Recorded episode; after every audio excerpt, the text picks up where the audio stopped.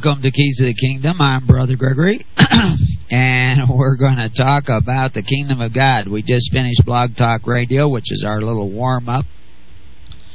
Uh, there were a number of questions on there. I don't know. I, I should have talked to our uh, technical advisor here, uh, who is uh, with us. Uh, I, I'd like to say here in the studio, but actually they're in Wisconsin. we have a big studio. A big studio, yeah. And when you're you're preaching the kingdom of God, you get to have a really big studio. So that's Paul in Wisconsin, and uh, he's uh, co-hosting with us today.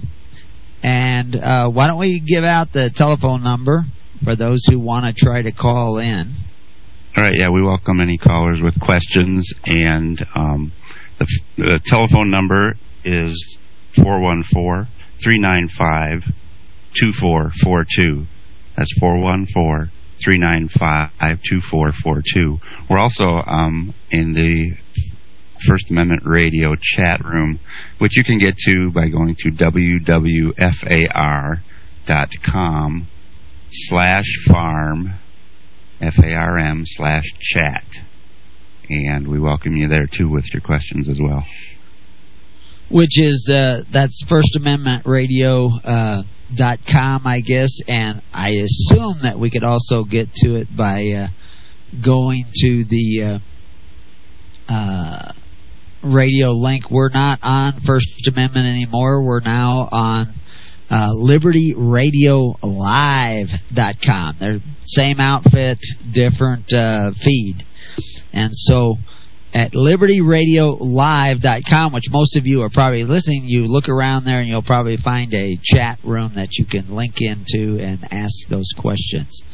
Uh, there was a question on Blog Talk. Is there a way to conference in so that people can actually dial up a number and listen to the radio show rather than use the internet? And uh, maybe uh, if uh, Nicholas is listening, uh, he can send that to you through the chat. If there, or have you found something, Paul? I haven't found anything like that, but yeah, you're speaking of like on Blog Talk, you can dial in and just listen, right? Right, right. Which evidently more people. I saw numerous people doing that today. Uh, so there, there are more and more people that just use their cell phones, I guess. Yeah, it's an interesting uh, option. If you don't have a high-speed internet connection, you can just dial it up with your phone. Right, right. Uh, an interesting feature. Now, I know that uh, First Amendment had some programs uh, that went out over satellite. I don't know if ours does. I don't think it does at this time. But uh, if people would be interested in hearing uh, this show over satellite, I don't know who has access to satellite radio. Uh, they can inform the station, let them know that you'd like to hear it on satellite, and uh, maybe they can arrange that. Uh, we we do want to get uh, a radio program out, Keys to the Kingdom, available to people all over the country, and we're working on that concept of syndicating a small radio program to go out uh, to a lot of other countries, uh, a lot of other cities anyway, a lot of other states of the United States uh, first, and then maybe even to other places. Of course, we've got lots of audios at hisholychurch.org that people can listen to, uh, past shows and other uh, talks on uh, covenants of the gods and constitutions, contracts, constitutions, and covenants. What I never seem to say that title exactly the same way twice, but uh, anyway, uh, there's lots of things to listen to and learn from. This morning we were talking. I, I'm sure Paul was listening uh, to some degree, anyway, about uh, this battle of good and evil that we have all always seen. And uh, there's a there's a uh, I suddenly I can't remember the the word in Chinese for the the symbol of good and evil, where they have these two opposing forces uh, uh, one is black and one is white. Well, of course, white is a color, black is the absence of color. It's the emptiness, and that's always, you know, the difference between good and evil is the difference between hot and cold. Cold is the absence of heat, and darkness is the absence of light, and evil is the absence of good. And so some people think that they can fight evil by uh, focusing their energy on fighting evil. And in reality, the way to fight evil is to tap in to and focus on the source of all energy, which is good. This is the difference between the tree of life, which is what gives us life, the Holy Spirit, we use the term today, and the opposing reality, which is evil, or the absence of that tree of life and good. And how do we go from one to the other? We decide to decide for ourselves what is good and evil. Evil wants you to hate it. It wants you to judge it. It wants you to be angry at it because now your attention is focused on evil and not on the good. You see, and this is why the devil starts out trying to get you to eat of the tree of knowledge of good and evil, which is eat of the idea that you have the right to decide what is good and what is evil. You have the right to recognize good and focus on the good. And you will see everything else, the evil is simply the absence of good. And you won't go that way. But if you start focusing on the darkness, you will be drawn into it. You know, another principle of that is, you know, some people get up on a high building, you know, and they you you walk out to the edge and they have this feeling of being drawn over the edge, pulled over the edge. It's because they're giving attention to that fall that could take place if they go over the edge. And that attention and the fear causes a flow of energy where will actually draw them over, psychologically draw them over the edge of uh, the abyss. And the fear is what gives it power. So you focus on evil, and evil will draw you into it. So, what does this mean in our day to day lives? We need to be focusing on righteousness good, doing good, being good. Uh, what it and what does that look like? If we don't focus on seeking the righteousness of God, we will and and instead focus on the fact that evil is evil and evil does bad things and evil is, does wicked things we will be drawn into the evil. We have to focus on the righteousness, drawn into the righteousness, and righteousness will, and the, and the source of righteousness, which is God, will give us our divine protection. That's putting on the full armor. Another place where we see reference to this concept. We have to be immersed in righteousness, which is the concept of baptism. Baptism has two ideas washing away the dirt you know the the baggage that we're bringing the hate the anger all these things are hate is the absence of love. Anger is the absence of love and contentment in love. And so if we are, have all these emotions in us hate and anger and resentment and those are the bad guys and these are the wicked they've done this terrible thing and they've done that terrible thing we're being drawn into their world. Because we're focusing on their world that doesn't mean that we can't see that oh yeah that's an empty spot and that's an empty spot and that's an evil spot and that's that's a wickedness we can we can notice that but why does that draw our interest? Our interest is okay, what righteousness can I do today? What good thing can I do today? Not to make me good, where I'm doing it so that everybody can see how good I'm being, but just because I actually love doing right, love doing good. I have the character of Christ in me that I would actually want to do something that sacrifices my life for others because I want to be a giver of life rather than a taker of life. If you have that characteristic in you, you've done more to protect yourself from the evils of this world because the evils of this world don't want to go anywhere near that truth.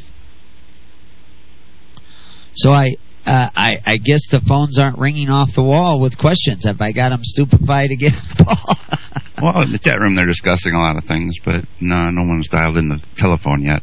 We'll give out the number Okay. again. It's four one four three nine five two four four two. And if you need to, if you want to see what's going on in the chat room, you can go to wwfar.com slash farm slash chat. Okay, uh, I'm going to try to write down that number. We'll see if I can actually write it down. Everybody can write it down too if they've gotten their pen. Give that one more time. I'm terrible at hearing numbers and writing them down. So give that number slow again. 414 area code 395 2442. That's 2HHC if you're into the letter thing. Okay. Uh, uh, so people can call in with questions.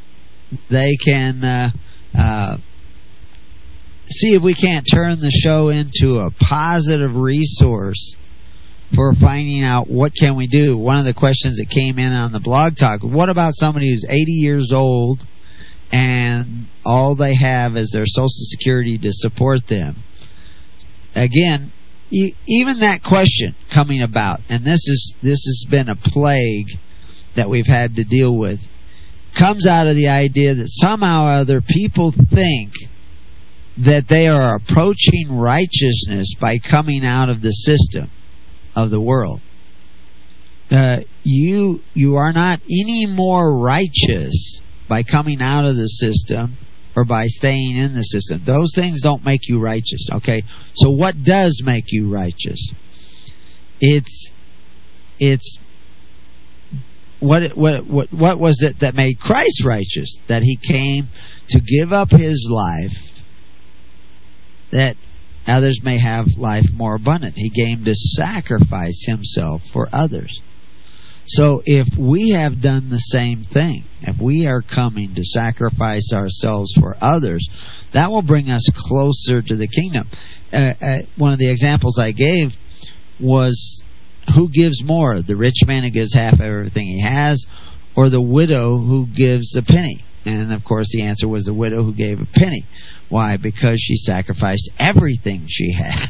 so y- that will bring more divine protection. That will bring you closer to Christ than uh, than these other things that people think that they're going to, you know, uh, give up or uh, I gave up my ID card. I gave up my uh, driver's license. I gave up those things. Now, those things are evidence of the fact that we belong to a system. But is our goal simply us not belonging to the system? Or is our goal that we will save others? I mean, Christ, did he come to save himself or did he come to save others? Simple little concept. Very important concept.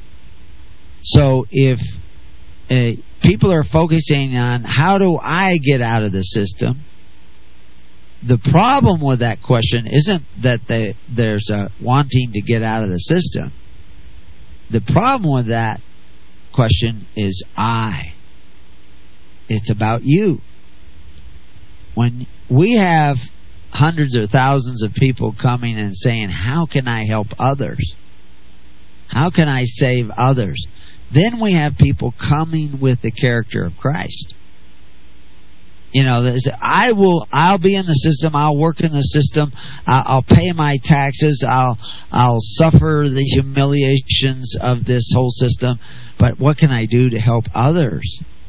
You know, my my children, my grandchildren, and and who are my children and my grandchildren? Is it the ones that uh, came from my loins? Well, yeah, physically they are, and we should care for them and provide for them, and I mean, not just provide financially, but provide for them spiritually. But if they're not there, then we should be helping others. Our our children are those who are doing the will of the Father. Those, and there are many people that are out of the system, never been in the system, and and that's one of the stories that was sent to me this week. Is a story of uh, two ladies.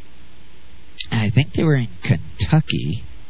Can't quite remember. Uh, and the story goes, yeah, Kentucky sisters sue to get their social security number, and it says they spent a small fortune uh, to get legal. Uh, they they made comments like, "No one has ever heard anything uh, like this before." These people, when the girls first came to see me, it's one of those things of uh, what do I do now? In other words, they they had no social security number, they had no birth certificate, uh, they were not a part of the system. Uh, they were born in Madison County, at least one of them was, I guess, and uh, they were in their late 20s or mid 20s, and uh, they did not have any birth certificates. Now, it's not really that difficult to get in. People make it like it is is all this impossibility and everything.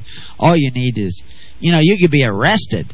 That's right, and go to jail, and then the the uh, judge who, uh, uh, you know, uh, signs the deal that says you're in jail and all that stuff, those court documents now become proof uh, of who you are, and you can actually use that as proof of who you are. Uh, the Bureau of Vital Statistics really slow about, uh, and, and you know, there's a few hoops that you have to jump through, but is it really all that difficult? But the point of this story is that they were spending all this money to get legal, and anybody who has uh, seen the video or read the book or read the chapter law versus legal knows the difference between the word legal and the word lawful. The word lawful means just right and fair, coming from an Anglo-Saxon word that would be in the Latin jus juris, meaning just right and fair. What is right? that be righteousness if it's lawful under God. And that's what they were. They had it entered into their Bible that they were born on such and such a day, etc., etc. But now they wanted to get legal. So what is the word legal? The word legal comes from lex legere, which means to bind. They wanted to be bound. And they needed they had to spend all kinds of money in order to get bound because when they were born, their chil- their parents didn't bind them, didn't make them legal. They were lawful; they weren't illegal. Uh, and in one sense, they might be considered illegal aliens, which we talked about on the first Blog Talk. Uh, all the billions and billions of dollars going to illegal aliens. But if they were seeking the kingdom, they wouldn't need those billions of dollars. They would be helping one another. So that goes back to the question the lady asked, what do you do if you're 80 years old and you're on Social Security? Well, you're 80 years old on Social Security. You need to start seeking the kingdom of heaven. But doesn't mean to get rid of your numbers. It means to start finding other souls who care about you as much as you care about yourself. We have a lady in this valley on Social Security only gets a few hundred dollars a month because she's. I mean, it's almost unbelievable how little. Her some of her children help her out, and she does okay. But the whole community is willing. She will never starve as long as there is any food left in this community. She will never freeze as long as there's people in this community. Uh, we have people, you know, ready to cut firewood right now. Uh, we actually have them lined up to fill her woodshed. She's an old time lady. I've talked about her before. It's just a, you know, kind of like uh, Miss Marple talking about people in her village. I have to talk about people I actually know, but uh, th- this this is a tough lady. She's in her 80s and she is on Social Security. But if there was no more Social Security tomorrow, she would not starve. She would not freeze. She would be taken care of by the local community because the community has that idea. They're not doing it yet because many of the people in the community think Social Security is okay. They don't understand that it's the Corban of the Pharisees that makes the Word of God to none effect. So what did Christ do about that? He said, get out of that system of Corban. That's terrible and wicked and you're evil for being in it. No, that's not what he said. He said, seek ye first the kingdom of God. What is the kingdom of God? It is a network of people coming together. And I pointed out on the last show that Christ was an anarchist, government without the state. Government without the states requires virtuous souls. Virtuous people seeking righteousness, not only for themselves, but for others. Justice and mercy, not just for themselves, but for others. Because they care about others as much as they care about themselves. If that is not a common theme in the Bible, I don't know what is. What is the Bible about if it isn't about government? Government of Nimrod. Did they love their neighbor as themselves? No, they loved Nimrod. And Nimrod forced the contributions of the people and provided for their welfare. And that's Babylon. You need to be seeking a system where nobody forces anybody to contribute. All contributions are free will, and there are men who want to serve you and you contribute to those men, and they make sure that the widows and orphans do not go hungry and do not freeze in their house and are not neglected. And if you're not doing that, I don't care what ID card you have in your pocket, you're nowhere near the kingdom of God. You need to be preaching the kingdom of God, not getting out of the system. Because I tell you that if you create that system, they'll spit you out. They will.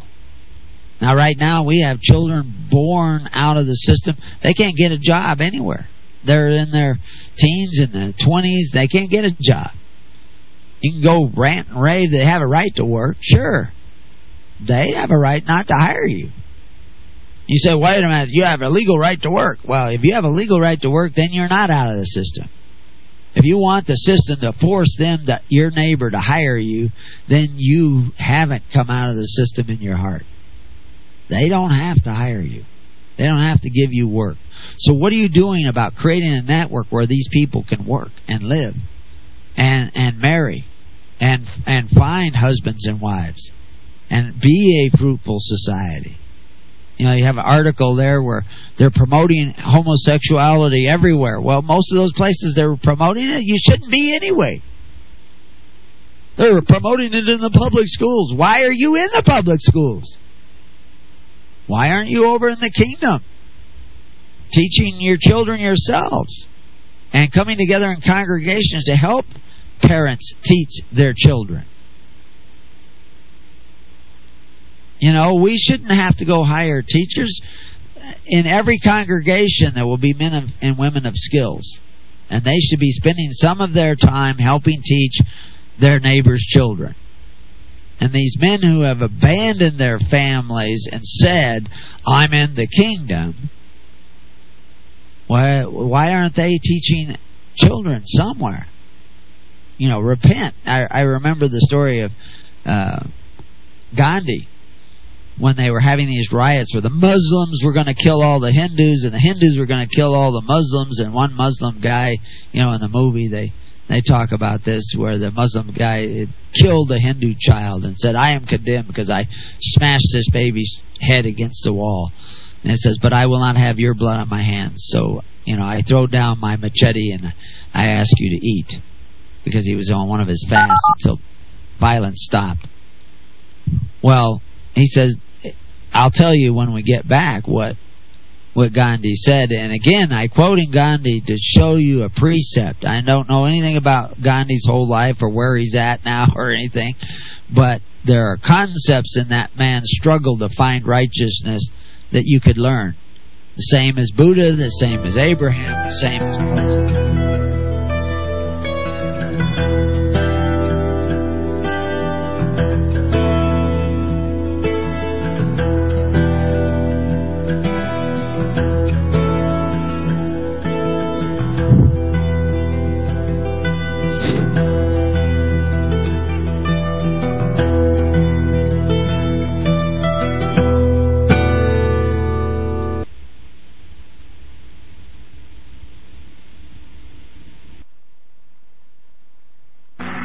Fight the fight. We are here to equip you. Because you love the truth, LibertyRadioLive.com. The Greatest Prophecy DVD from Cross the Border Productions. Embrace the little known but greatest prophecy given by the great high priest. The pre-incarnate Messiah reveals God's once secret plan for mankind. Believe it. Behold, the end times in Daniel chapter 2, because the dream is certain and the interpretation thereof sure. It is the key to prophecy future. Comprehend the seven year great tribulation deception. Be not deceived. Understand the great prophecy delusion because if it were possible, they shall deceive the very elect. Be forewarned. America in prophecy exposed for all to see. The mark of the beast. No, it's not a biochip. A much better and more secure technology is already here, and you are already using it. Two copies, one for you and one for you to give away when you send a support donation of $25 to First Amendment Radio. Use the chip-in event on our website or send $25 cash to First Amendment Radio, 139 East Tulare Avenue, Tulare, California, 93274. Make copies and give them away. Send $25 cash for two copies of the Greatest Prophecy DVD. That's First Amendment Radio, 139 East Tulare Avenue, Tulare, T-U-L-A-R-E, California, 93274. A wise man is forewarned and prepares for the time to come. The Greatest Prophecy DVD. Now listen to me. The Bible says, render unto Caesar that which is Caesar's. I want you to know that a corporation is Caesar. Government takeover of the church. This DVD is the most powerful tool we have for waking up those asleep in the pews. The scripture calls for his people to come out of her. The corporate church is the apostate church, the whore that rides the beast. Make copies and give them away to your corporate churched friends and loved ones. The truth will make them free. They will watch the DVD. Government takeover of the church. Who will tell them if not you? Get this DVD for a donation of $25 from LibertyRadioLive.com. Order online today or call 559-781-3773. Now listen to me.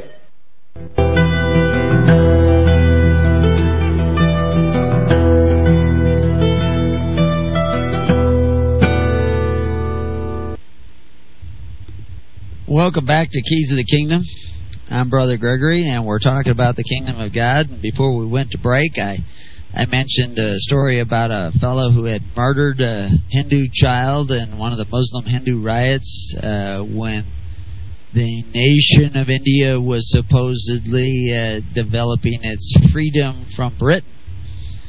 And really, freedom isn't freedom from Britain or the freedom from the New World Order or the freedom from anything else because they're all slaves to India now.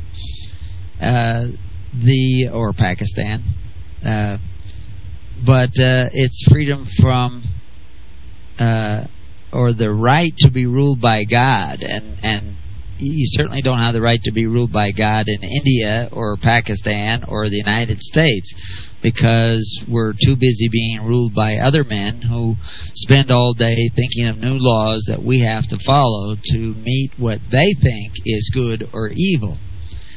And uh, anyway, this man had murdered in his in his passion. He had murdered a Hindu child, smashed his. You know, it was you talk about uh, mayhem, murder and mayhem, and um, uh, excuse me, mass hysteria.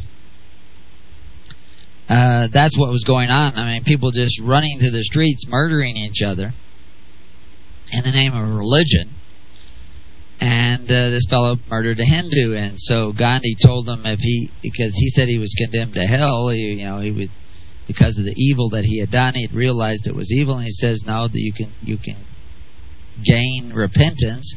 And uh, his explanation to the man. Now set aside your own religious uh, beliefs uh, now that you worship and and listen to the precept here. Is he, he told the man that he had to find a Muslim child that was orphaned uh, or no, I find another Hindu child that was orphaned, whose parents had been killed in these riots, and raise that child as his own, but not raise him as a Muslim, but raise him as a Hindu. So now there would be this Muslim man raising a Hindu child for Hindu parents who were murdered by Muslims, but raising them as those parents would have wanted as a Hindu and not as a Muslim. Now, through the process of that exercise, both the child and the the this uh, adopting father would learn not to hate Muslim and Hindu, realize that the fact that you belong to that religion means nothing, and at the same time sacrifice their own pride in their religion for righteousness and love's sake. Because it's, you know, here's an orphan because of hate. And here's a man who took away a child of someone else. So now take this back to what has been our topic about these men who abandon their families in order to seek the kingdom, which the Bible tells you is worse than a heathen. Uh, and okay, you can't go back and raise your family. They're all gone now and they've all become whatever they have. You can't do anything about that. You should be working and supporting some other family. You should, and you can do this lots of different ways. You could help them, you know. The particular fellow that I, am thinking of, uh, that I know did this, uh, he, his, his wife lost custody of his son and his son went down to stay with another relative and he was given the option of coming. He could have gone down and lived near his son. That relative didn't mind him being around, evidently, at that time. Anyway, I don't know if that would have continued. But uh, he could have got a job down there uh, in the Phoenix area and earned enough money to be of assistance to his son, to be there for his son, talk to his son, and train his son uh, he would the other person would have had custody, but he could have come around and been a part of his son's life. But instead, he was going to go around and and be this uh, I'm separate from the world, so I'm righteous kind of person. If people are more interested in appearing to be righteous in their vision of the kingdom than actually doing righteousness you know, Christ was not this grandiose, I'm separate and you can't touch me kind of guy. He was, how can I serve you? How can I feed you? How can I help you? And of course, again, all charity is not righteous. Some charity weakens people. You know, you need to help people when they need help, but if you help them too much, you weaken them. And that, that of course, is what socialism is all about weakening society. It is a humility is a strength. The ability to forgive is a strength. The ability to love your enemy is a strength and a power that will frighten your enemy and turn your enemy. To give drink to your enemy. That's what the Old Testament says. What do they mean by drink? You your cup needs to flow over with righteous love. And that will be drink to your enemy. And that love will be like hot coals on his head, and if he does not repent. And you will be the source of power in the world. You're not the source of power in the world now because God is not your source. Your source is judgment. You've judged what is good and evil, what is righteous, and you hate them. They're, oh, all the problems in the world are their fault. They've come and deceived. You've been subject to deception. You've been deceivable. You're using the same argument that Adam did. It's not my fault, it's this woman you gave me deceived me. It's not my fault the Jews deceived me. It's not my fault the Khazars had this conspiracy. It is your fault. So what do you do about it? You have to be seeking the kingdom and its righteousness. I don't care if you're on Social Security. I don't care if you work for the government. You should be establishing the system of God and depending on that system of God more and more every day. And that means you have to come together in the name of Christ. That means you have to come in the name of Jesus. You have to come in the name of Yeshua. You got to come in the name of Yahweh or Yadevai. But you have to come in the character of Jesus. And what was the character of Jesus? We're going to go back to the beginning of the show and the Blog Talk. He came to give up his life to serve others. God gave up his life to create your life. He is a giver of life. If you're not a giver of life, then you don't have God in you. You don't have the character of God in you, and you are not doing things in His name. You have to be a giver of life. One of the things I love more than anything else is working in the garden. You know, clearing away the weeds, pushing up a little bit more fertile soil, fertilizing the soil with all the things that the soil needs. The soil is alive. You feed the soil. And then the next thing is maybe tending to the sheep. You know, we're putting up hay now. We had huge repair expenses. Old hay equipment. It's getting better and better. Everything is you know, things will be working better than when we got the equipment, but we couldn't afford good equipment, so we bought this old junky equipment. But it's it's it's limping along so that we will provide food for our sheep, and our sheep in turn will provide food for us. But when we see a sheep walking a lamb born, we're not seeing lamb chops. We almost never even eat lamb. We eat old cows that you you know that you can't hardly you know a limping old cow that doesn't have a calf, that's what we're going to be eating.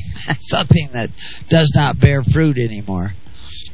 Uh, and we'll let it uh, have the nicest pasture for its last year of its life before we eat it.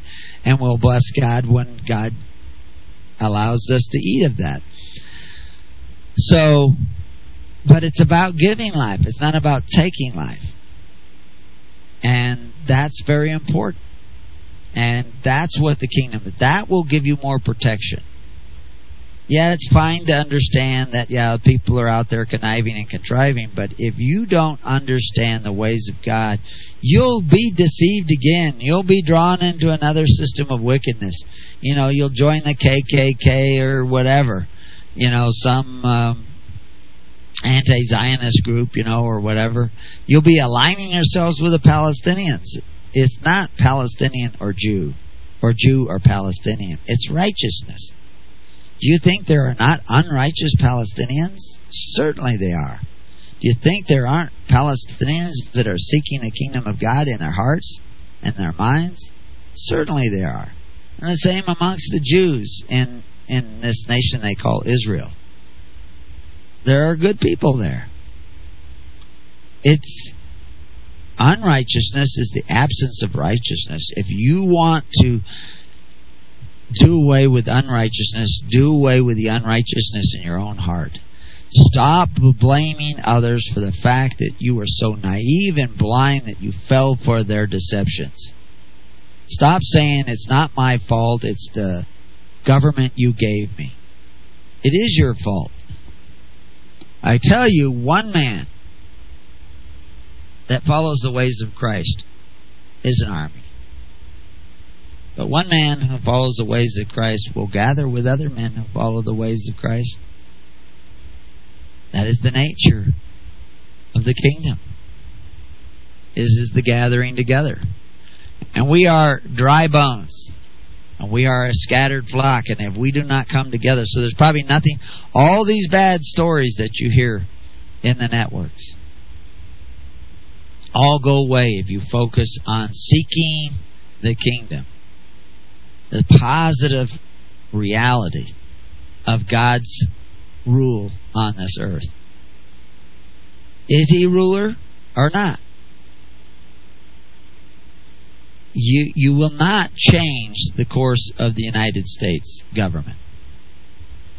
You will not change the course of other people's lives without becoming a tyrant. You could change the course of your life and gather together with others who care about your right to follow Christ as much as their right to follow Christ and as much as their right to follow Satan. You have a right to follow Satan. You will suffer for it. You you you will uh, agonize over it. You will call out to God in the days that you have a need, and He won't hear you because all you've been listening to is Satan. And those who rebel against Satan does not mean that they love God. So anyway, uh, I don't know, Paul, are you there? Yeah, I'm still here. Okay. Is uh, any activity in the chat room? Are they off in the world of the chat room? what happened in the chat room? You know, stays in the chat room. Ah, no. There's some activity. Uh, they're listening intently, I believe. no question. Anyway, no questions, huh? Uh, yeah, the what direction? You know, after we had the show last week, you and I had a conversation, and it was very relaxed conversation. It was it was as if we weren't even on the radio. and I said, "This is the kind of conversation that we should have uh, on the radio. We should uh, make people feel relaxed." I've been kind of beating people over the head with the kingdom, uh, uh, and and I don't know if. Uh, the fellow who uh, sent me all these uh, videos on how bad the the Khazar Jews are and how they've deceived us all and how the Rockefellers have done this, that, and the other thing. And uh, some of that stuff I've heard before, and it might be interesting, but I, I if anybody watches those things, they need to have the calmest of hearts. And, and if they don't, why are they so upset? If they're upset about all this, it's because they fear that God is not God. They fear that God does not have the power to overcome all this. And uh, that they're driven by fear. Uh, we should we should not tremble at the presence of wickedness. You were going to say something. I think you what you were saying just before uh, you brought me back in was was very important, and I'm losing my train of thought now. But it was very spiritual in nature. Um, and and you're right. It's it's funny how we can talk about the the mechanics of the kingdom and what we're trying to do with it, but the uh, people often say, "Well, you don't talk enough about the spiritual," and I think it's hard to put into words the spiritual side. But when we talk about the mechanics, we actually are bringing in the spiritual. Absolutely. That's uh, that's the the world we see around us. There's uh, there's a group, uh, Libertopia, I think they call themselves, and uh, uh, they uh, they Les uh, Galambos is the guy who wrote uh, or didn't write. I guess he with these audio tapes that he made back in the '60s or whatever, and uh, the scientific approach of observation and I can't remember the all the deal is experimentation and analyzation and then more observation to determine whether what you see is really what is. And there's a certain validity to that, but when it comes to the spirit, you can't see the spirit, but you can see the evidence of the spiritual reality. Uh, what is really spiritual, and of course, spiritual is a quantum factor. It's uh, it's subparticle. It's, it isn't observable, but the evidence of it is observable. And I'm telling people that if they do not align themselves with the Spirit of Christ, they will end up with a certain result. And that's what we see in the world today. The entire world is in the bondage of Egypt. This is the most complete and overwhelming world bondage throughout the history of mankind that I can uh, attest to from what we know of history. Uh, this is Babylon the Great. Everybody is back in that bondage of Egypt. Uh, there was a, a particular group that were talking about some of these issues, and uh, they uh, one guy says, "Well, I don't have a social contract," and uh, I've never signed a contract. They'd have to have told me about it if I signed a contract. But he has a passport. He travels abroad. He has a social security number. He works, and he thinks he doesn't have a social contract. And the reality is, is that you do have a social contract when you have those things because they have rules and regulations about those things. Does that condemn you in the world of God? No, it just binds you in the world of men, and it's evidence that you're not completely yet subject in the kingdom of God to the will of God. You're well, I shouldn't even say that. Uh, let's say it's not that you're completely free to be the servant of God because you still have obligations in the world, and you can have those obligations in the world, meet those obligations in the world, but still be drawing more and more to the character of God. And ultimately, what it is is the world is the product of, you know, that's one thing that people point out is that the devil owns all the kingdoms of the world, but yet Jesus is called King of Kings. So even the devil controlling the kingdoms of the world and the Khazar Jews or whatever it is, and I'm using that because that happened to be the topic of this one individual. I know that it isn't the Khazar Jews that are the problem. They are a victim of the problem. And the problem is is that the spirit of Satan, which is the spirit of I don't need God, I am a God, is reigning in the world today. That's why we see the rise of agnosticism and atheism and and uh, and phony churchianity that doesn't really hold up the God, but holds up the little gods that they create. And bringing everybody into bondage is because of the fact that they're following the spirit of Satan, which says that you get to decide what is good and evil.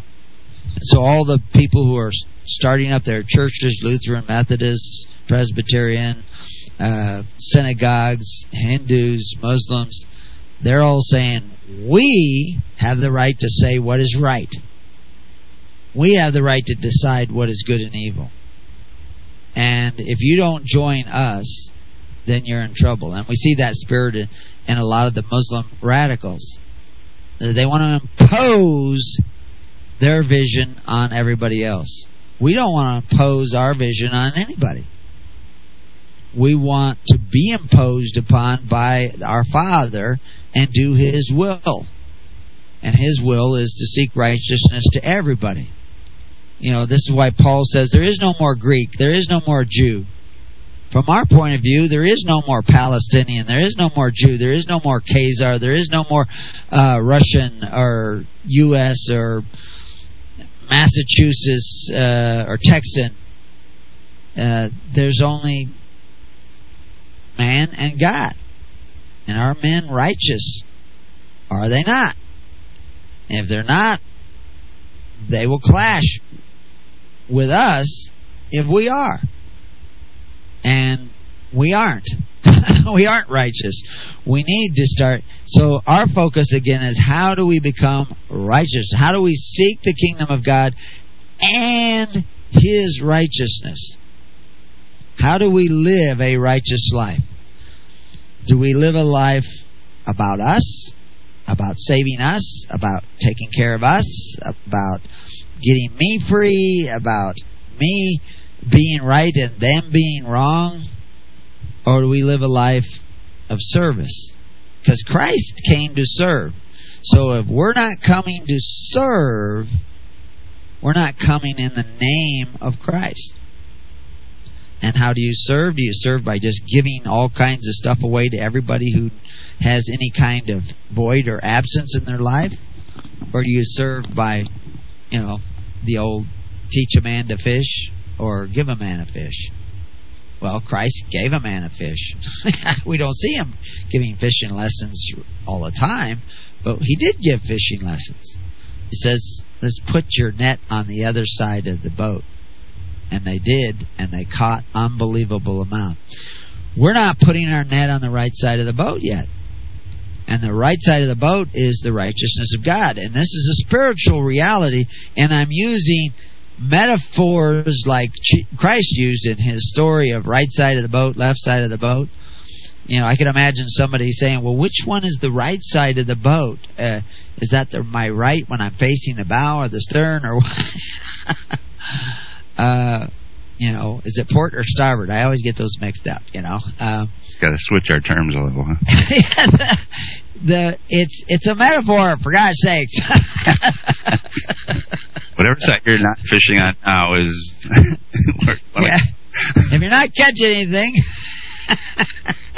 you're not fishing on now. So anyway, uh, uh, and so we talk about these physical things to show you that you know what, would the whole world be in bondage if the churches were really doing what Christ said? Would all these Christians who go to church and sing their songs and and belong to this synod and that synod and this uh, church group and that church group, they're all in the bondage of Egypt. They weren't that way 200 years ago, but they are today. They're all depending on the Corban of the Pharisees. The social welfare of the Pharisees that forces the contributions of the people. They all pray and apply and seek the benefits of men who call themselves benefactors but exercise authority. And by doing so, they all covet their neighbor's goods. So they all violate by policy the Ten Commandments that says you are not to do that. And so they, none of them will have eternal life. Because they don't really follow Christ. They haven't really accepted Christ. And so the technicality of that is evidence that the spiritual reality is not yet a reality. The spiritual reality of Christ in you is not really there. Now, some of you have said, I accept Christ. I want to be a servant of Christ. And you've gone and taken a step closer to Him. But you aren't there yet, folks. We'll be back. Keys of the King.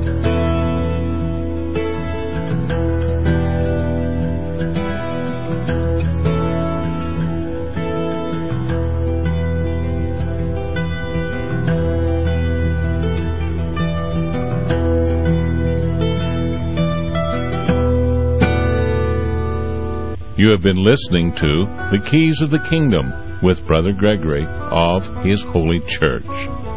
For more information on the educational ministry provided by His Holy Church and Brother Gregory, including services, counseling, lectures, books, and other audio materials, please write to His Church at Summer Lake, Box 10, Summer Lake, Oregon 97640. You can also find us on the web at www.hisholychurch.net.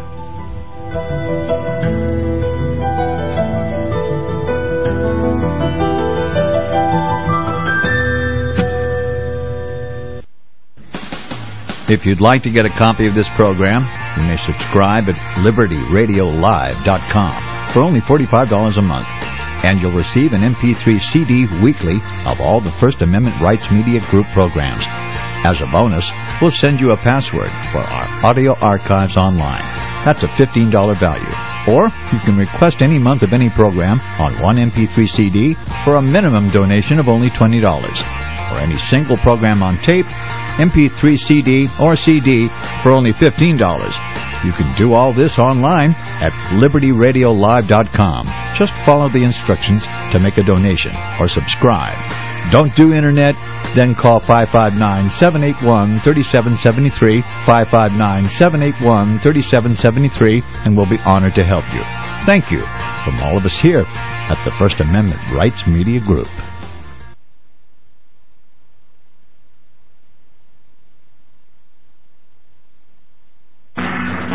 Fight the fight. We are here to equip you. Let our motto be, Don't Tread on Me. LibertyRadioLive.com.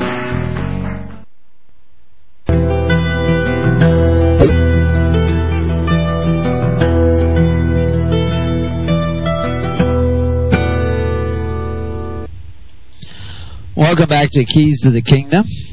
Uh, we're back here at uh, LibertyRadioLive.com. Did I get that right? That's right. and uh, we're with Paul uh, in Wisconsin, who is our co-host today and technical assistant. And we can take phone calls if you have a question and the courage to ask it. And think about this if you're going to ask a question, think about a question you think other people would want to have an answer to. Uh, think about things that you think other people would want to know that would help other people. Uh, the question you ask, if it is to be of service to others in some way or shape or form, then that's a good question if your question is, uh, how do I get out of the system? How do I get saved? How do I get, you know, you're, you've got that I in there again. And Christ didn't come about himself. He came about serving others. And so that's a, that's really the theme of this show. It seems that we seem to be going back to that, but that is one of the major themes of the gospel.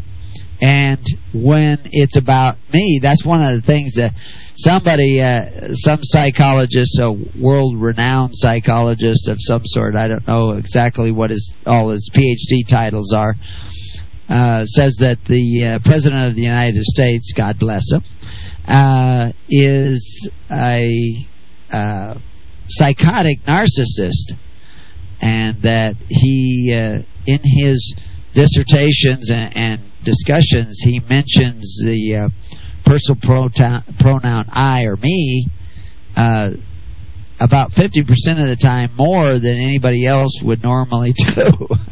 the average person would mention about 25% of the time, and he mentions himself about 75% of the time, and that's a sign that he's a narcissist, uh, you know, and to be a psychopathic one is extremely dangerous because it is a the psychopathic narcissist uh, who uh, wants everybody else to go down with his ship. If he loses power, he wants everybody else to lose power too. He is the absolute antithesis of Christ because it's all about him. Now, I don't know if that's true about poor Obama. I don't want to pick on the poor guy. He's a victim of your sloth anyway. He wouldn't even be president because you wouldn't even need a presidency if you were still back there serving in the king. You remember that when they elected President Saul to be the leader of Israel, to be the commander in chief of their army, that was called a rejection of God. So when you decide to elect Bill Clinton or George Bush or poor Mr. Obama, then you are rejecting God. So it doesn't really matter. Even if you decided to elect Ron Paul and give that power to Ron Paul, you are rejecting God by doing that.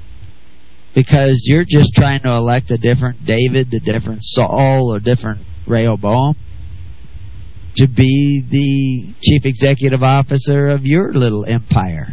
It's all about you. If I elect him, I'll have a better situation for me. You see? And with that attitude, you should end up with a psychopathic narcissist ruling over you. And you will end up with a psychopathic narcissist like Rehoboam. That's just the way it's going to be. Like Solomon, who whips you with whips, and eventually you got Rehoboam, who whips you with scorpions. My father whipped you with whips, I'll shall whip you with scorpions. What do you expect? You think that you're going to, you think you can figure out who should be your narcissistic leader? Of all you little narcissists out there? It's all about you. It's all about you. It's all about you. When it's about Christ, let me know. Because then you're on your way to the kingdom. And if it's about Christ, it's about others. Because Christ said, love your neighbor, love others, love each other as I have loved you. I didn't come that you should serve me. I came that you should be served by me. Can you imagine if we had a network of thousands of people who were trying to outdo each other on service? I wouldn't have any trouble supplying some funds for a, a friend who caught found on hard times. it would be easy to do. I'd still hopefully pray that I use good wisdom in that and good judgment. But if it's about me, I'm probably not going to use good judgment. If it's about serving God by serving others, then hey, could I help but have good judgment? And if I had the humility to admit when I made a mistake, where's the problem? You know, I, I I've told this story before. When I was first uh, out here, we we were always looking for a little bit of extra work somewhere uh, because we didn't we weren't employed in a regular job. So somebody would need a fence built, and they'd call us up, and then we'd go out and they'd want an estimate on the fence. And this is one of the first times I ever did this. And I went and sat in the truck with a guy. He's passed away now. And I had another friend, the you know one-legged helper guy, who was a good hard worker, and we were trying to bid on this fence. To, and he asked, "Well, how much would it cost per mile to build this fence?" And we had heard this high figure of fifteen hundred dollars a mile, and so we thought that was that'd be way too much. We knew how long it took to build a part of the fence, so I said, "Hey, uh, well, we'll do it for twelve hundred, you know." And the guy didn't say anything. He just sat there. We're sitting in his pickup, looking out over the area that we had to build the fence.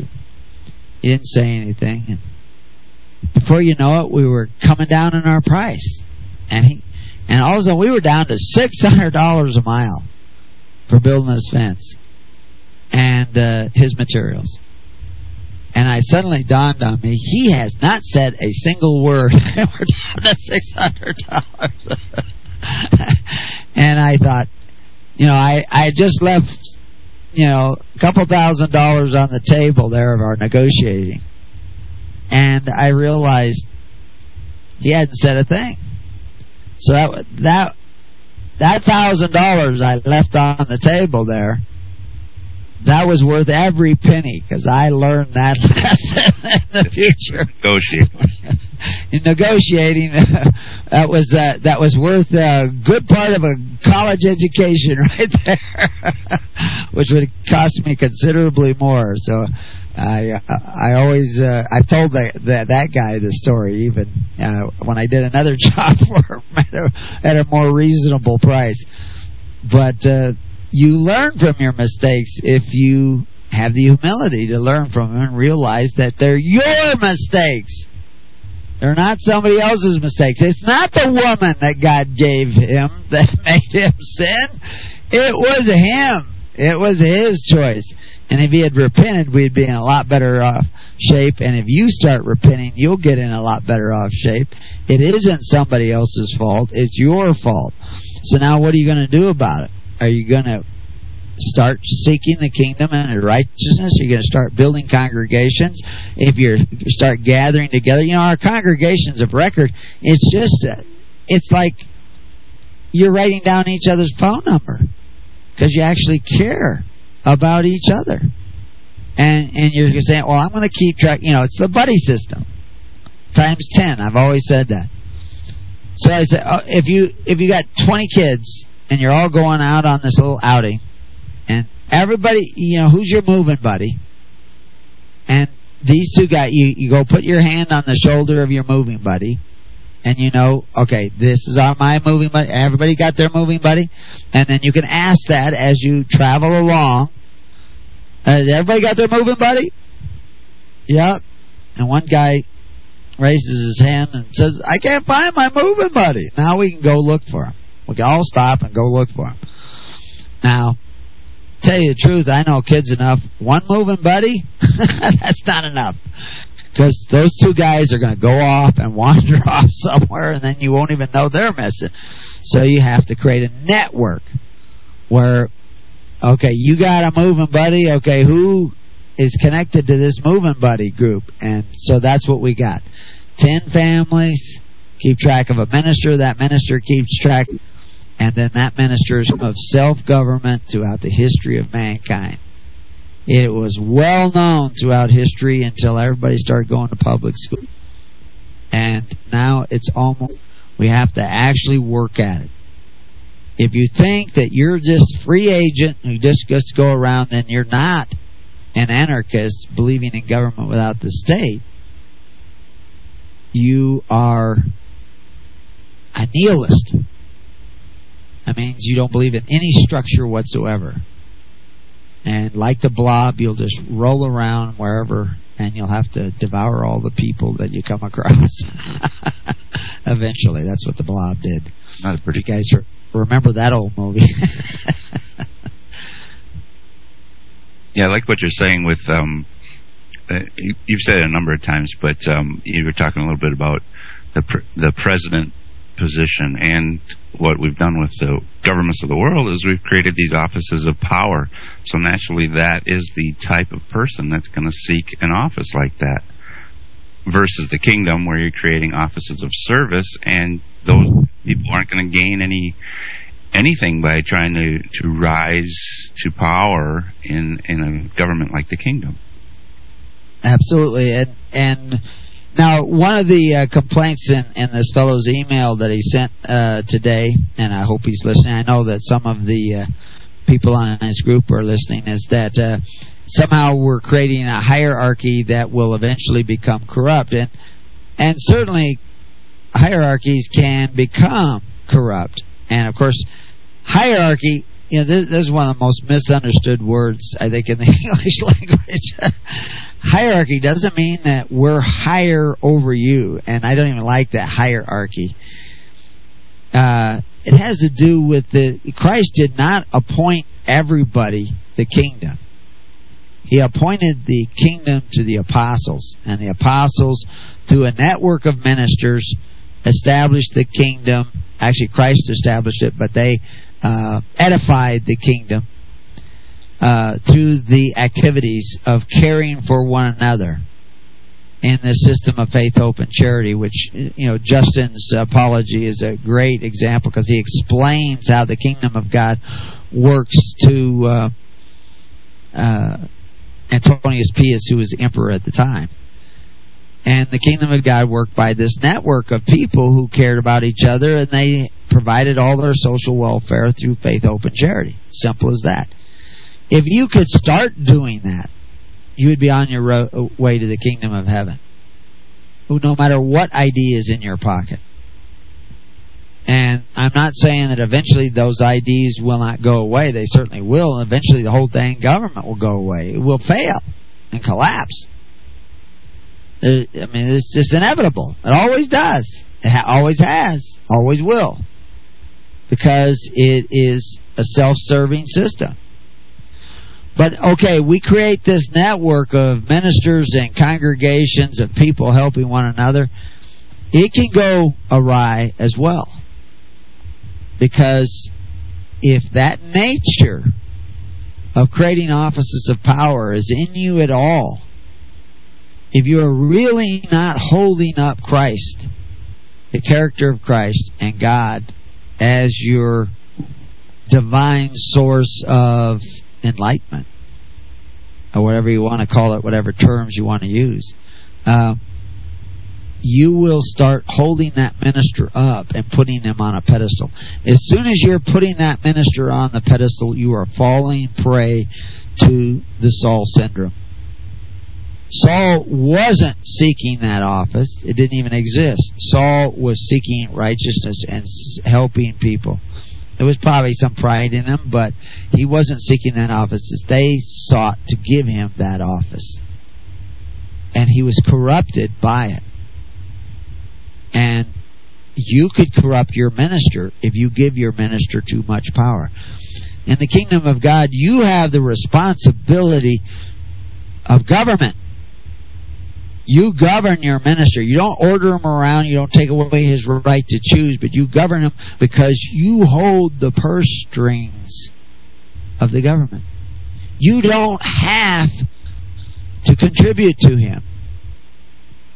If you don't really see him serving the people by giving them back the responsibility of doing their own fishing, taking care of their own family. If you see him crippling people or neglecting people or whatever, stop giving to him. That's your responsibility as the government of the people, for the people, and by the people. And every congregation, every elder of every family has that responsibility, and that is your ministry.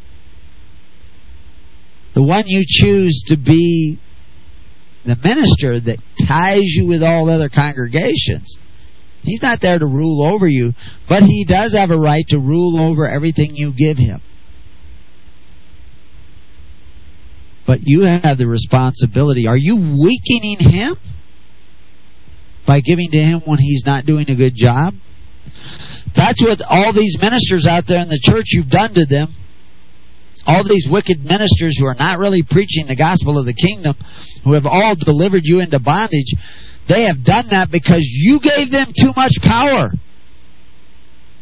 You gave them too much power at their synods to say that, oh, this is the way we're going to do it, this is the way we're going to do it. And you sat there and, oh, okay.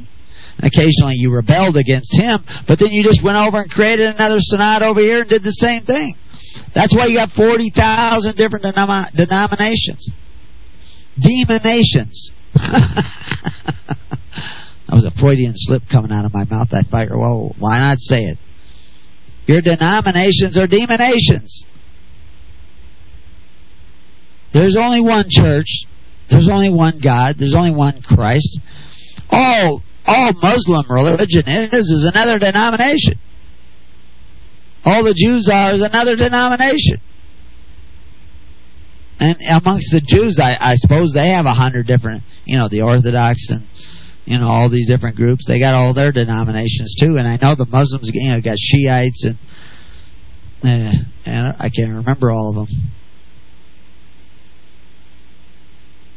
It isn't about that. It's not about Hindu, Buddhist, Shiite, Muslim, all these labels.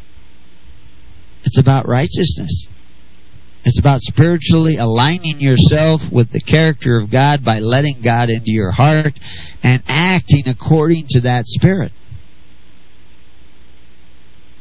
And you're not acting according to that spirit if it's all about you. Or it's about the you know, the guys you're putting up on a pedestal. You have to stop that, folks. You have to repent of that. You won't at least not all the way, right away, but it's a journey. It's a process. Try to get together in a congregation of record, and I tell you, you'll come face to face with how selfish you really are. You know, it's selfishness that brought you into bondage. It's not your love of God that brought you into bondage. It's not your union with Christ that brought you into bondage. It's not your love of truth that brought you into bondage. It's your contentment with a lie that feeds your pride. Repent. What do you I mean they hated Jesus. Very few loved him. The minority. If the majority loved him, they wouldn't have voted to have him crucified. So what are you doing? You know, we had people who wanted to join the network or uh, wanted to really get active in the network. Get active in the network. I'm not going to hold your hand and drag you along in the kingdom. Every single individual group, they have to get together and pick their contact ministers. If they see the others in the group not doing that, they need to say, hey, why aren't we doing this? Why aren't we networking together? How can we be of help if you don't even send us an email? Okay, we get 60, 70, 100 guys on a on, on a group, and only a small percentage of them are actually conversing. Well, that's because they're the world is full of sloth. They don't know how this works. Start working at it. Every one of you, it's your responsibility. You don't pick a PCM and then, well, I got my PCM. I don't have to do anything else. I'll just sit here and wait for an interesting email to come in and entertain me. You know, there's a lot of money in preaching doom and gloom. There's a lot of money in pointing fingers at other people. I could I could probably get a huge crowd of uh, advocates by pointing fingers. That's not your fault. It's their fault. Oh, we love that message. We love that message. It's not our fault. It's their fault. No, my message is it's your fault. Start doing something about it. What do you do about it? Sacrifice. Boy, that's a popular message. They want a message about prosperity. Why am I not prospering? Well, you just send me money and I'll dance on it on the stage. We all seen that clip. I know Paul has. Have you, you you remember that, Paul? Did I lose you, Paul? I got him on mute. Maybe he's answering a call. Now you got me worried. Are we out there? I think I was muted. Sorry. Yeah, that, that's not funny. Yeah, that that was was that Dollar who was doing Dollar, that? yeah, Reverend Dollar, I think. Yeah, you know the that the, we we joke about that. People were telling all the different names of people they know. You know, I had a doctor named Mailman once. That was nervous. uh, and then and I had another doctor named Fee, and uh, uh, of course there you have a preacher named Dollar. And he's telling people that if they bring money up to him, they'll be blessed. And so people are actually running up to the front of the stage. and I mean stage there. I didn't Yeah. say church. and throwing money. He's got money all over there. And he's dancing on it. And they're all hallelujah. Because they're all going to get blessed now. Did you ever see Christ do anything like that?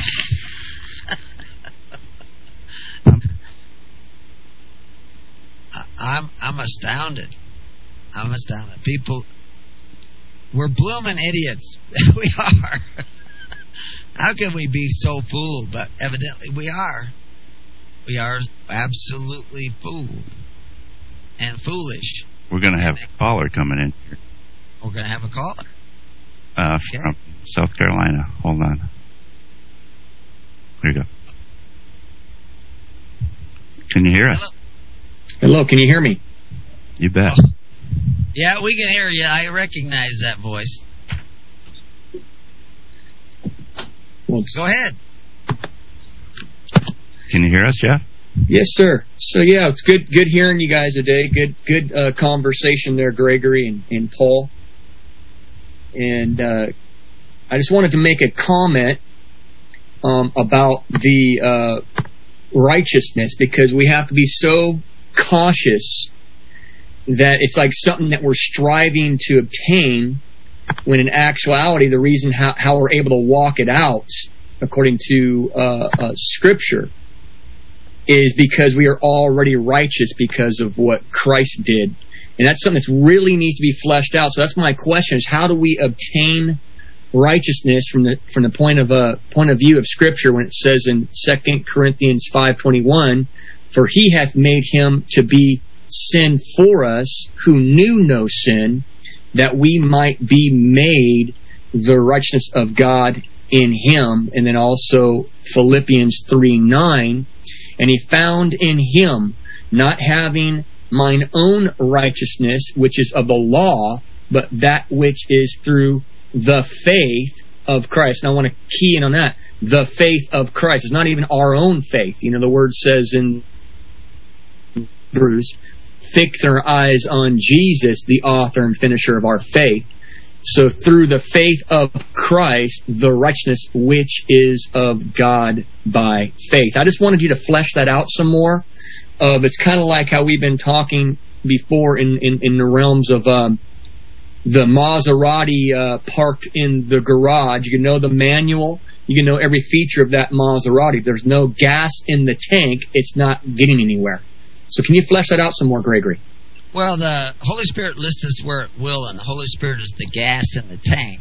And if the Holy Spirit is not dwelling in us, I'd have to ask, why is it not dwelling in us?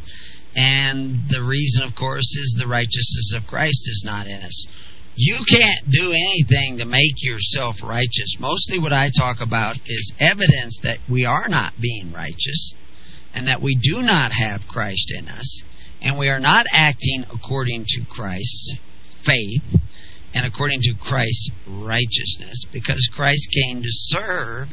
And I see all kinds of people talking about me, talking about I this and I that, or pointing the blame at them.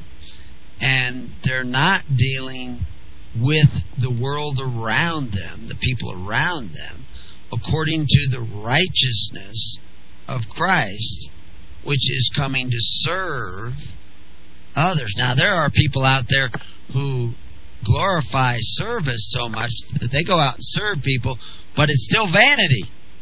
Yeah. It's still not the humility of Christ. That's rare, but I've seen that. That actually is out there. It doesn't, on close scrutiny, it, it becomes evident that it really is all about them. It's like being a philanthropist, or just, uh, and it could even go in the category of self righteousness, which is vanity. Right, and some of these preachers that are bringing in these million dollar salaries do build hospitals and, and you know places of aid and assistance. Although most hospitals are in the money business, uh, they're not really in the healing business.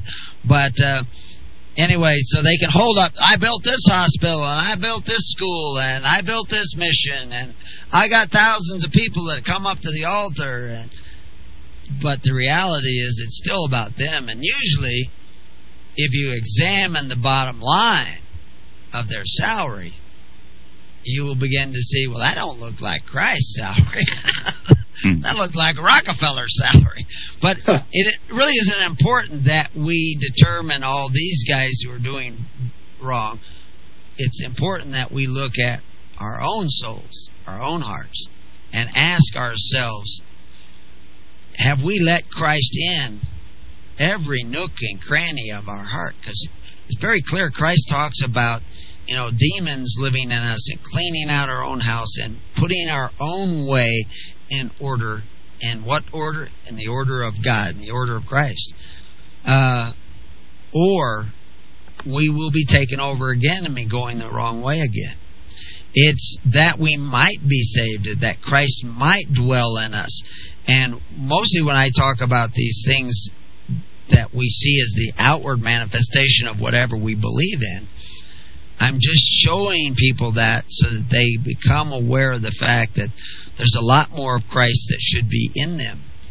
And we need to make, each of us are to be that temple of that Holy Spirit. And what Holy Spirit? The Holy Spirit of Christ. And Christ gave us that end sample so that we might be saved, that we might receive His faith in us. And then it becomes our faith, but of course, faith is a gift. Everything is a gift.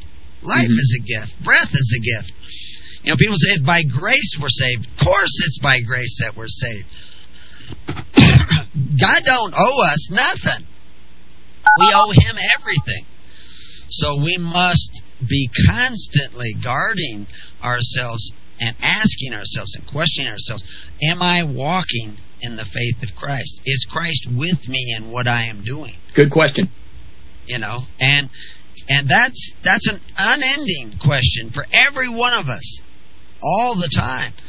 And so, you know, even though I, I talk about, well, we'll talk about when we get back, the keys of the kingdom. Yes, sir.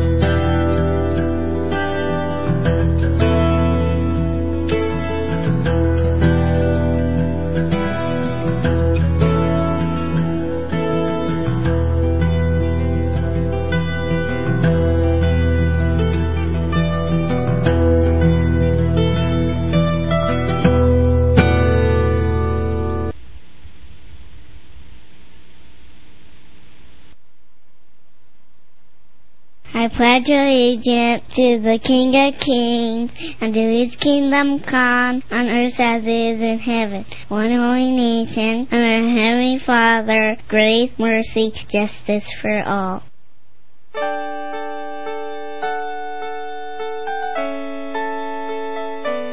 The program you are listening to is 100% sponsored by you, the listener, on this First Amendment Rights Media channel. You will notice that there are few commercials on this radio network. There's a good reason for that. Corporate advertising dollars come with strings that limit program content. So without your help, these programs cannot continue on Internet or our several affiliates. If you benefit by the educational law programs, we ask you to give. If you are admonished or nurtured by the Bible and ministry programs, we ask you to give. If some voice a cause that you are passionate about, we ask you to give. If you believe in any of these, we ask you to support them as you would a missionary on a continual basis, as if giving a tithe for missionary radio. These programs are not commercially viable and must be supported by those faithful to the cause of truth. Look for the button to sponsor your favorite programs at our listen and schedule pages on the internet. Then, when you subscribe, we will send you the last quarterly MP3 CD of that program immediately and continue to do so with each new quarter. We will also give you unlimited archive access to all of our programs. We're asking you to give much less than a tithe so that you may also send support directly to a particular program host cause, and anywhere else the Spirit may lead you. Do all to the glory of our God and Creator, for His holy nation, the only kingdom that will last forever. Thank you for listening.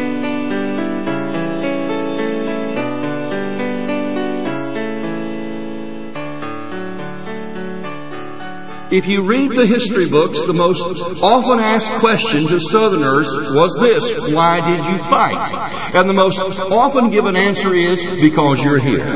In other words, the South did not invade the North, the North invaded the South. Was it the Civil War or War of Federal Aggression. John Weaver sets the record straight in this DVD series on the Civil War from the Old Past Christian History Conference. Was there a war to set the slaves free? Or was it a war to enslave us all? Get this DVD and judge for yourself. War of Federal Aggression. The truth seems strange only because we've been indoctrinated with a fiction. War of Federal Aggression. Get it today. Get this DVD for a donation of $25 from LibertyRadioLive.com. Order online today or call 559 781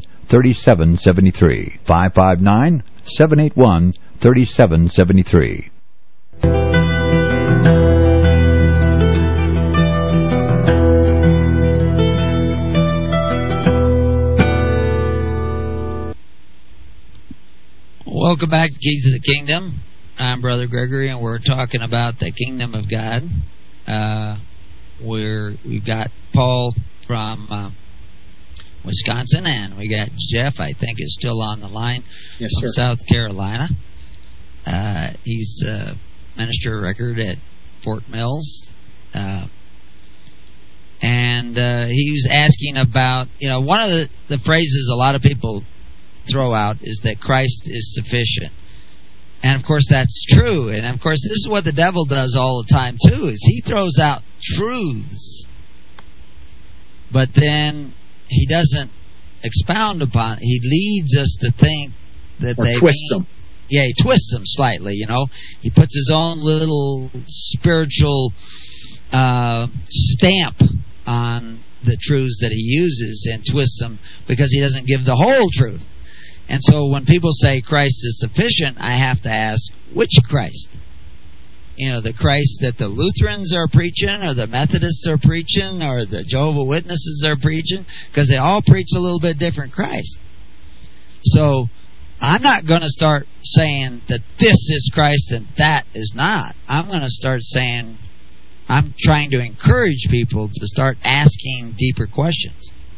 If Christ is in all these tens of thousands of churches, why are they all back in the bondage of Egypt? Why are they all uh, depending on the Corban of the Pharisees. If they're really got, if they're really preaching the Christ of the New Testament, the Christ that walked with the apostles and appointed the apostles, uh, is is the Catholic Church? Are they setting people free? Uh, No. Are they? Yeah. Well, you know that I, I was going to let everybody individually answer that, but I think it's no. fairly self-evident that they are not about that. or any denomination, really. Yeah, yeah, yeah. I don't want to pick on anyone because the the all of us are guilty. All of us are sinners, and some of maybe a little bit more. But I'll let God work out the details on that. But the, fact is, I want every individual to realize that belonging to a religion is not the same as belonging to Christ, and that we have to look a little deeper into the gospel. And of course, this is exactly what Christ was doing that he, you know, the the the Pharisees said, "We got Moses," but Moses and Christ were in agreement. So Yes. Christ asks, "Well, if you got Moses, then you would agree with me, right? But you don't agree with me because you don't really agree with Moses." And I think that people, if they hear this whole message of the gospel of the kingdom, and they agree with Christ, they'll agree with me. Now, I I may be wrong, and I I welcome people to challenge me, but the reality is I don't believe that the whole world would be back in the bondage of Egypt if people were really preaching Christ. And to tell you the truth, I believe that Buddha was following much of the same precepts of Christ. I believe that Abraham and Moses were following much of those same precepts. Clearly, they all had sin in their life, and they screwed up, and they were confused at times. But when the transfiguration came, who's there? Moses. You know, I use that transfiguration. I don't find that in the Bible, but whatever they call that, that event that took place before a few of the apostles. transfigured. Yeah. You see Moses and Elijah and Jesus. They're in agreement. You know? And so uh the problem is is I don't believe that most Christians are in agreement with Christ. So, so Gregory, if I may jump in Sure. here, um, what you're saying, what I'm hearing is, it, it's just time for us to do an evaluation, to be fruit inspectors, because and that that's a lot of the, and I believe you lean real heavy on that because of the abuses, because of the sloppy agape, if you will, and people just kind of saying, "Well, I'm a Christian," kind of as some general, you know, um, badge or some, uh, I, I'd say, putting a cheap suit on but yet where's the fruit of the individual's life? And what what I wanted to come to it's been actually very uh very transformational in my own personal life. It's in the realms of revelation. There's got to be a marriage between what's going on in the spirit and what's going on in the natural. See we can't weigh heavy on the natural we can't weigh heavy on the spiritual. There must be a marriage there. It's kind of like a one-winged eagle if you have both wings functioning, you can soar. And my whole point is, when we understand that we are already the righteousness of God in Christ, if we understand this, and there's deep revelation, and it always functions relationally. That is a fruit or that is an indicator of relationship with the Creator. This is very, very important for us to all get this, and I encourage all of us to go to prayer about this because we can go ahead and and be jumping through a bunch of religious hoops, but not calling it religion. Even with HHC, we have, um, you know, we have a, a, a caution here. If we don't understand the spiritual matters, we don't understand identity, and I believe all of the things we're seeing with the forty thousand plus denominations and Buddhism and Islam and the different sects out here in the New Age movement and, uh, to Satanism, it all I believe is a reflection of an identity crisis. Um, and I will key in on really those who call themselves Christians, is they forgot who they are. They forgot because they've gotten blind and forgetful. And why I want to say that with uh, you know, with, with uh, you know, just uh, emphasis, is there something in the realms of the spirit here that we have to just get from the Lord Himself relationally by asking. It's not very difficult. Go spend time with Him. Really get to know who He is, and we become that which we behold. If we know Him, we would not be having this conversation, Gregory. We would not be having all the hypocrisy around us, which hypocrisy at its root is simply means playing the actor. It's like we're not just pretending or acting here. We are really operating and functioning according to his nature because we know him. And that's why I really, really want to emphasize this. So when we come together um, from from people individually getting things straightened out with the Lord personally, and we come together collectively, we start seeing these kingdom communities gel together and they start bearing the fruits of their king.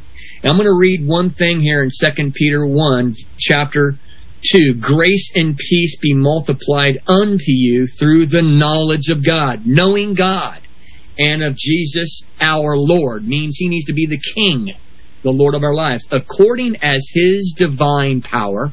Again, I'm going to emphasize, and you've been saying this also, Gregory, it's the I, I, I syndrome.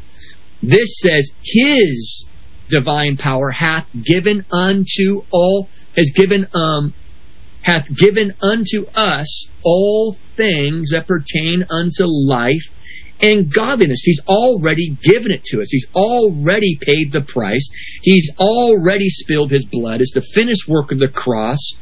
And it says, through the knowledge, again, knowing him that hath called us to the glory and virtue. What's your call?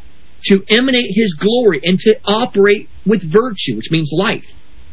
Verse 4 Whereby are given unto us exceeding great and precious promises. Get this, folks, that by these ye might be partakers of the divine nature, having escaped the corruption that is in the world through lust. And everything you're talking about, Gregory, is all of this you know, all the fruits of the corruption of the world, but through lust. It's because people want to come into these federations. They want to simply, they want to, um, you know, empower the machine of bondage. And we're saying that, wait a second, it comes back to do we know God and Christ? If we do, we shall bear his nature and his fruit. If we don't, and there's fruit that is opposite of who he is and his nature, it better be a check engine light to say, hey, I may not know him like, you know, I think I know him. And that's what I really want to make that comment and drive that home because first things are first before we're able even to do all this network, able to come together in faith, hope, and charity, and able to, you know, be service oriented and the first thing first is this Do we know Christ and are we known by him? And by that very virtue, the fruit should display um, of his nature. And, that, and I wanted to bring that home it's very, very important to um, understand these matters. And again, Gregory can't tell us. I can't tell you, Paul. I mean, the the, net, the people in the network you know, they can't really convince and twist your arm and tell you how to get this. It is that's a spiritual matter that can only be gotten by the Holy Spirit, but it's accessible, and that's the whole deal. I want to really drive home as well. It is accessible, and let's not make things so difficult on ourselves. And and and we start getting into these this hoop jumping sort of mentality to trying to be a better person or a better Christian, and it actually almost defeats the purpose because we become something opposite of what we want to be. It's almost like you're stuck in Romans 7. I do the things I don't want to do. Um, and so I believe the fruit that we're looking for is always attached to knowing Him. So I wanted to go ahead and make that comment. Yeah, one of one of the terms that you use there a number of times that I hear Paul using is us. He's given to us. Uh, the question is, is is is you a part of us? Uh, there's a lot of people out there that are self-deceived, believing that they are Christians, and just as there were lots of uh, uh, Judean Pharisees that thought that they had Moses, but they didn't. And that's because we worship labels more, and and labels has to do with garments. Uh, and we see Christ giving us several analogy that they put on these garments, uh, these labels, you know, uh, they're Calvin Kleining themselves, except it doesn't say Calvin Klein, it says I'm with Christ. But the labels and the outside appearance doesn't show the manifesting fruit if we, like I said, under close scrutiny. And it really isn't so important that we see that this person really isn't. I use, you know, I don't want to pick on poor Mr. Dollar, uh, who thinks he's a minister of Christ, but when I see him dance around on that money, encouraging people in a, uh, to bring more money up to him, and he already is in this exorbitant lifestyle, uh, uh, exorbitant uh, wealthy lifestyle that just doesn't. I said it basically. All I'm saying is that don't look like Christ to me. Well, the whole paradigm is wrong, Gregory. I mean, the, right. thing, it, it's it's the wrong paradigm. It's the wrong boat. It's the wrong bus. Whatever you want to say. Right. We're talking about another bus. We're talking about a kingdom bus, and the kingdom bus has fruit attached to it. But here's what's really important, Gregory. And again, yeah, people are, are labeling and doing this and that. Okay, that all aside, at the end of the day, in the listening audience, do we know Christ? And that should be the focal point. Because and how, how do we answer don't, that? How do, yeah, we, how answer? we answer that? We do it by going to Him because we can't conjure it up. We can't force fit. We can't make it happen. It has to deal with you and I spending several years together talking, communicating, getting to know each other's minds, hearts.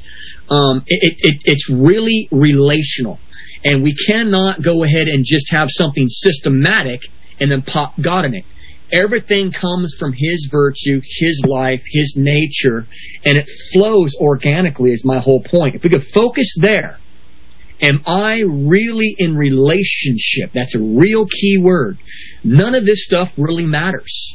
It's going to work um, out. It's going to align according to His nature, and we're going to start seeing everything we've been desiring.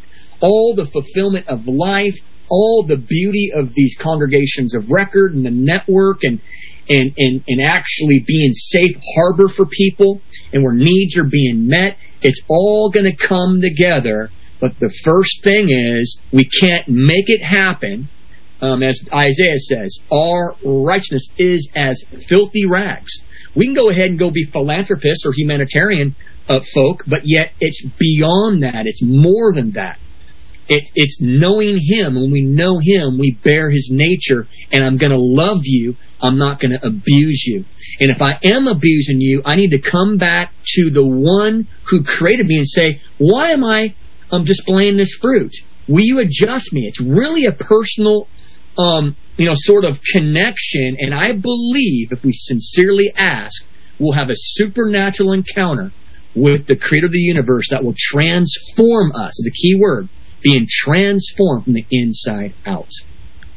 And that's a process too. It isn't always like uh, even Paul with his uh, sudden r- light on the road to Damascus. Uh, he still had to go back and study and look, and he still had a conflict that he uh, had this inner struggle. And the fact is, that struggle is an individual thing, each of it, because the relationship is an individual relationship.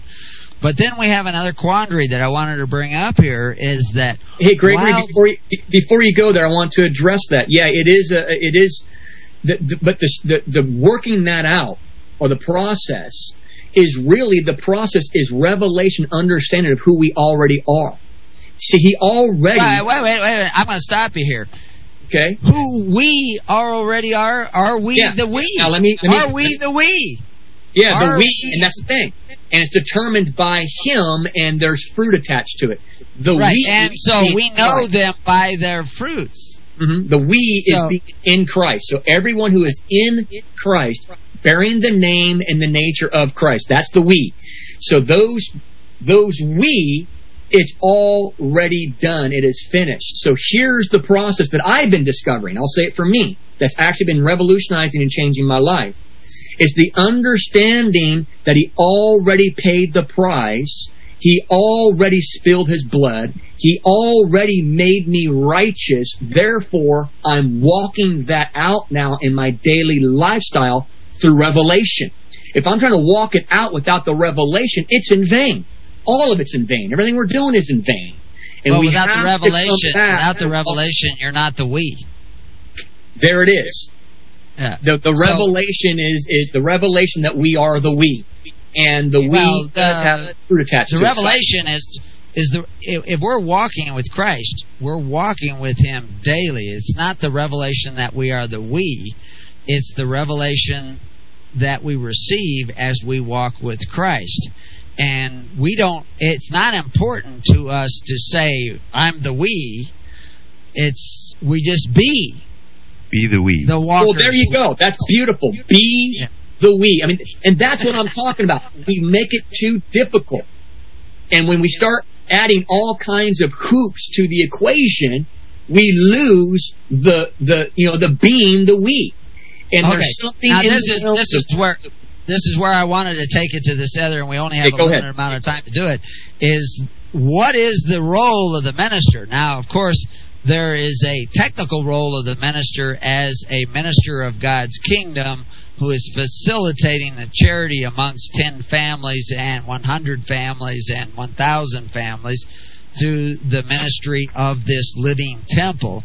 But there's another role, another part of that, another aspect of that same role that we must do. Now, as an individual, that minister must be that we walking with Christ and receiving the revelation of the Holy Spirit how to give what He's given to him, and it's his responsibility to walk out with Christ. And as I said, each member of the congregation is supposed to be watching their minister and asking always in their hearts of Christ, is should I give to this minister? You never say, uh, should I give to this minister, but you ask Christ if I should give to this ministry. That's not about you. But the other role that I wanted to bring up that is the role of a minister is to rebuke. Uh, and we see both Paul mentioning this and Christ mentioning this concept of rebuking. If we are guides walking with Christ and we see one of our brethren stepping off the path that we know will lead to bad fruit, we need to say, That doesn't look like the path to me. Amen. That looks like quicksand to me. That looks like you're headed for trouble to me. It looks like you're straying to me. I mean, this isn't this the job of a shepherd? He can't. You can't beat these sheep into eating grass in the field. You lead them to the grass. You lead them beside the still waters. They got to do their own eating. But that's the role of the minister. And when I point out these errors that the world has gone in the direction of, these political um, uh, salvations that we seek by voting for this guy or that guy, and that's just one example. There's hundreds of different examples. Uh, are laying down on the table of doctors and saying, "Cut me open, sacrifice me, uh, just save me." Um, we make gods of these men, and that same danger, as I pointed out earlier, can happen with your ministers. You can make gods of your ministers when you put them up on these pedestals. That that minister's, you know, that's why God, you know, Christ gives us the analogy of washing feet. You're not on a ped, you can't wash a man's feet from a pedestal. That's right. You got to get down, and so that's a symbol. Now, lots of guys can go around and sit there and wash feet, but they're not really getting off the pedestal. You, you can actually have ministers getting on the pedestal by washing feet. So the outward sign is not enough. It's the fruit that we see coming from these relationships. Yes, and sir. when that fruit is bad, we we that questioning which you brought up, each of us, uh, what do you engine light check is the analogy. Yeah. Every one of us, every congregational member every individual walking on the face of God's green earth needs to be checking his own spirit constantly. But again, Amen. now there's a danger in that even. Because that's very close to eating of the tree of the knowledge of good and evil. When you check engine life, Christ better be the mechanic. well, that's the truth. that, that's that, that's granted as far as where I'm coming from because if he's not, this is not getting fixed. You know, he. The thing is, I, I want to really emphasize the the the term. He transforms us. It's a transforming love, a transforming power. In other words, he fixes our engine. We can't be the you know we can't be our own mechanic. I mean, people throughout the world in the in the in the church realm are doing that. Um, but the word does say, judge yourself lest you be judged, and it talks about examining yourself. So Right. simply just coming in the light and saying, here I am, Father. I'm not going to do any ducking and dodging. I'm going to throw it all on the table. Put the fullness of the floodlight, floodlight of your truth on my heart. And here I am. 'cause I want to start walking out the reality of this relationship. Which, uh, which brings us back again, going full circle to some of the things I mentioned at the beginning of the broadcast is that words, see, this is why we don't always talk about spiritual things, because you can take all those same words and somebody will apply them to their own personal religion and they will repeat all those same words, but they don't mean the same to them as they do to me. This is when I was in the Roman church, and uh, I was. Uh, I'm getting stares from people outside, wondering who am I talking to. but uh, when I was in the Roman church, it took me years before I realized when I'm reading the Bible, I'm hearing a different spirit than a lot of those people that are reading the Bible with me. And so many of the same quotes that you have read today are read by those same apostate churches out there. So it becomes a real challenge. This is a spiritual walk and a spiritual battle. But you cannot, I cannot share the Spirit through words. I, I, because I'm not the source. The source of the Spirit is in you. And it, it's in Paul. It's in it's in everybody out there listening. It's it's Christ in them that is the source. I can mm-hmm. allude to it. I can talk about it. I can say that looks like off the path. That looks like off the path. That looks like bad fruit. This is bitter, and I don't think it is good for you. But the reality is, you have to make those choices. Mm-hmm. Every one of you out there has to make that choices. We can walk together though, Gregory, and that's the whole deal. The more I know you, the more I know your mannerisms. I, I more I know the definition of your terms, Oh, and that's the, that's the less than 60 that's the reason seconds we have so- to have um, relationship Yeah, that with each other. the, the relationship we have with Christ allows us to walk together. When we have one Father, we will all walk together. We'll Yeah. see you at Blog Talk for those of you who can make it. Uh, thanks for coming to the Keys of the Kingdom. God bless.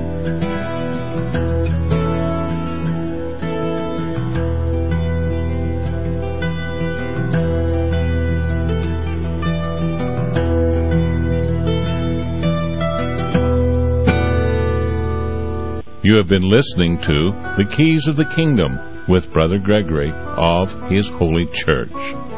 For more information on the educational ministry provided by His Holy Church and Brother Gregory, including services, counseling, lectures, books, and other audio materials, please write to His Church at Summer Lake, Box 10, Summer Lake, Oregon 97640.